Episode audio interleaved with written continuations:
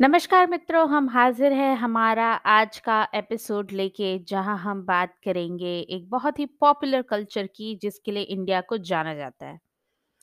नहीं मैं खाने-पीने की, एंटरटेनमेंट की, कलर्स की, शादियों की बात बिल्कुल नहीं कर रही हूँ। एक बहुत ही पॉपुलर कल्चर है जिसकी चर्चा हमेशा हर जगह होती है और जब भी इस कल्चर की बात होती है, भारत का नाम शिखर पे पाया जाता है। अगर आप भारत से बाहर अ, कभी ट्रैवल करने गए हैं, तो बिल्कुल आप पे आपके दोस्तों ने जो भारतीय नहीं हैं, उन्होंने ये सवाल आपसे बिल्कुल पूछा होगा कि क्या औरतें भारत में सुरक्षित हैं? क्या वहाँ पे बहुत सारे रेप होते हैं, भारत में रेप होते हैं और ये सारी सिचुएशन के अंदर जब भारत के ही बहुत बड़े स्टैंड अप कॉमेडियन अमेरिका के कैनेडी सेंटर में जाके ये बोल देते हैं कि वे ही lives into India one India where women is worshipped by the day and gang raped by night. तो लोगों के और सवाल खड़े हो जाते हैं। तो जैसे कि मैंने कहा आज हम एक बहुत ही पॉपुलर कल्चर की बात करने वाले हैं और वो कल्चर है रेप कल्चर। ये एक बहुत ही शर्म एक बहुत ही शर्मजनक घटना है जो अ, ना ही केवल औरतों पे पर अ, बहुत सारे हमारे भाई भी इस बात से गुजरते हैं। तो यहाँ पे मैं कोई फेमिनिज्म का झंडा लहरा के अ, आपकी सांत्वना या आपके कमेंट्स इनवाइट नहीं कर रही हूँ।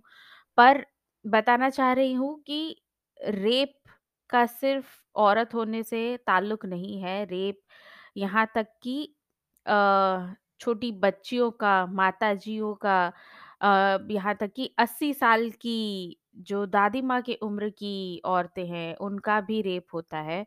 और अ, मर्द जाति का भी रेप होने के बहुत सारे मामले आते हैं और वही कारण है कि फेमिनिज्म भी कुछ हद तक बिल्कुल सही है क्योंकि जिनके साथ ये घटना हुई है उनके साथ भी खड़ा होना बहुत ज़्यादा ज़रूरी है। तो इन ये बहुत ही सेंसिटिव मामला है इसमें ज़्यादा ना जाके हम बात करेंगे रेप कल्चर की। हम बात करेंगे कि क्या भारत सही में औरतों के लिए सुरक्षित है? क्या भारत में रेप कल्चर है? सबसे पहले बात करेंगे क्या भारत में महिलाएँ सुरक्षित हैं? एक महिला होने के स्तर पे मैं आपसे कह सकती हूँ कि हाँ, भारत में महिलाएँ सुरक्षित हैं।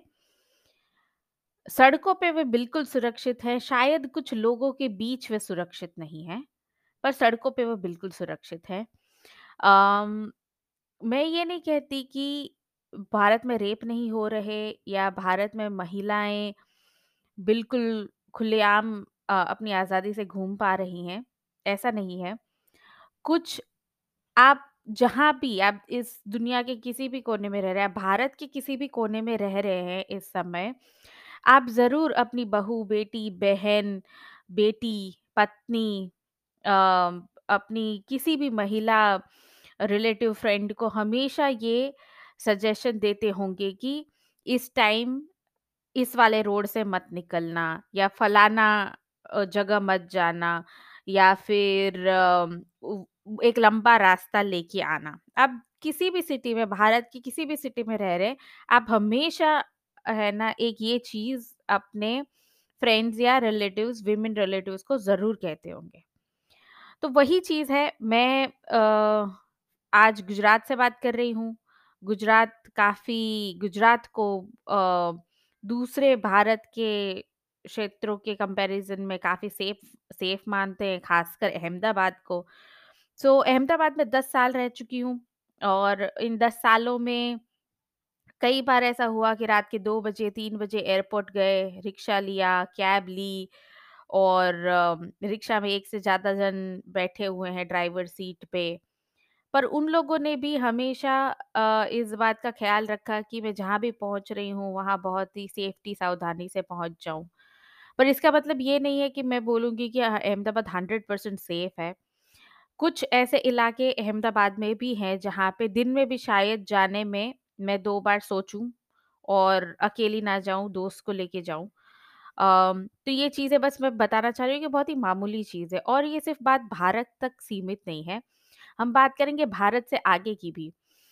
बाहर भी आप जब भी किसी कंट्री में जाते हैं, ज़रूरी नहीं है कि हर कंट्री 100% सेफ़ हो।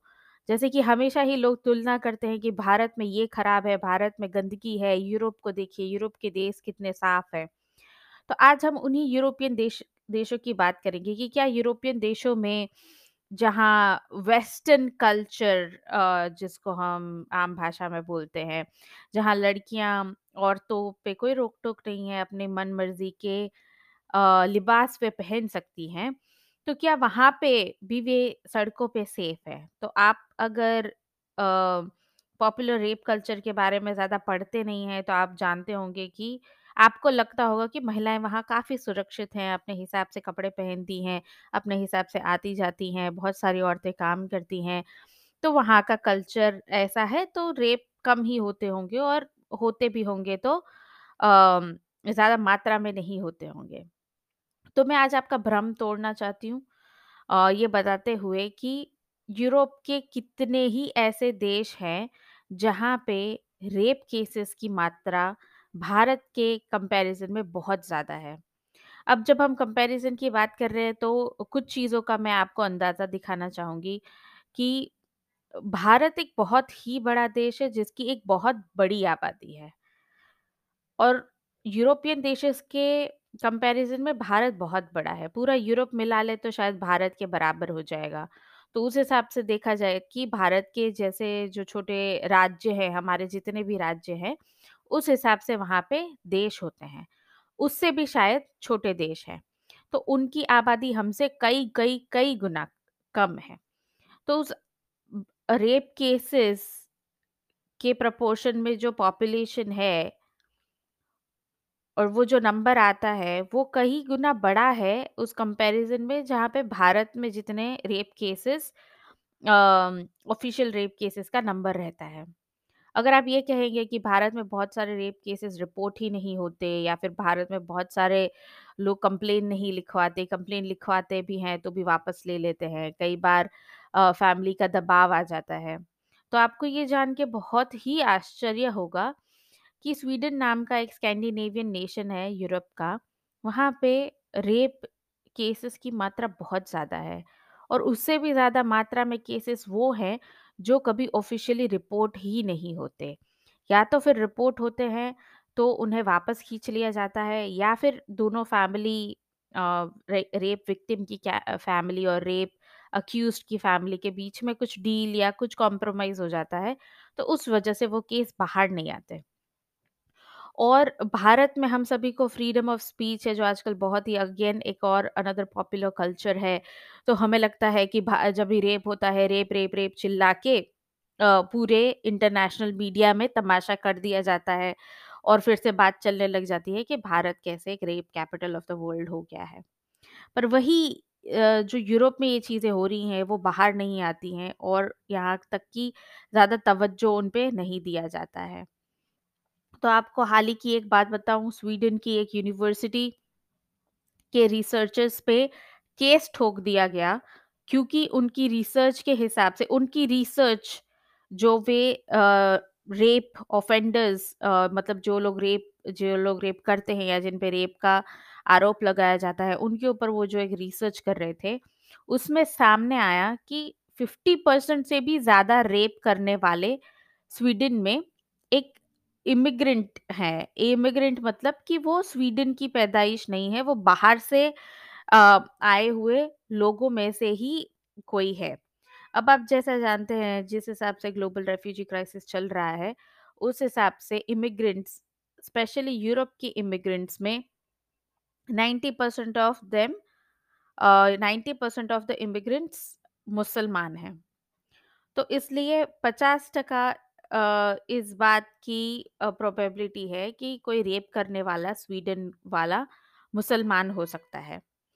तो ये ये एक उनका कंक्लूजन निकल के आया रिसर्च से जबकि मैं बता दूँ कि वो रिसर्च बिल्कुल इस बात पे नहीं कर रहे थे कि क्या मुसलमान या क्या कोई इमिग्रेंट का क्या भाग है रेप ऑफेंडर्स के चार्ट में पर फिर भी उनकी रिसर्च से ये तारण निकल के आता है तो सिर्फ़ इस वजह से उन पे केस ठोक दिया जाता है कि वो इमिग्रेंट कम्युनिटी को, मुसलमान कम्युनिटी को नीचा दिखाने की कोशिश कर रहे हैं।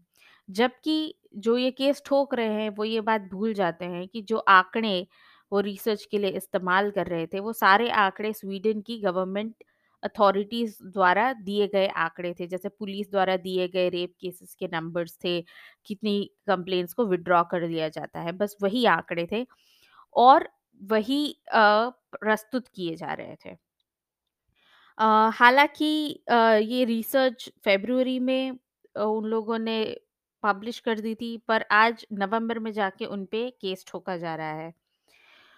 तो सिर्फ़ हालत इंडिया में ख़राब नहीं है, यूरोप में हालत ख़राब होती जा रही है। मुसलमान पॉपुलेशन के आ जाने से इमिग्रेंट का फ़्लो बहुत ज़्यादा बढ़ गया है और जब रेप अक्यूज़्ड कुछ रेप अक्यूज़्ड जिनके नाम हम आज पॉडकास्ट पे बताएँगे नहीं, पर कुछ रेप अक्यूज़ से जब रिसर्चर्स ने बात करने की कोशिश करी तो उन्होंने कहा कि वे स्वीडिश लड़कियों की मतलब स्वीडन की लड़कियों की बिल्कुल इज़्ज़त नहीं करते हैं और जब शादी करने का मौका आएगा तो बिल्कुल अपनी ही कम्युनिटी की किसी अच्छी वर्जिन लड़की से शादी करना चाहेंगे। और उन्हें लगता है कि स्वीडिश लड़कियों की कोई इज़्ज़त नहीं है, इसलिए उनकी इज़्ज़त लूट लेना कोई बड़ी बात नहीं है। ये बिल्कुल शब्द थे उन लोगों के।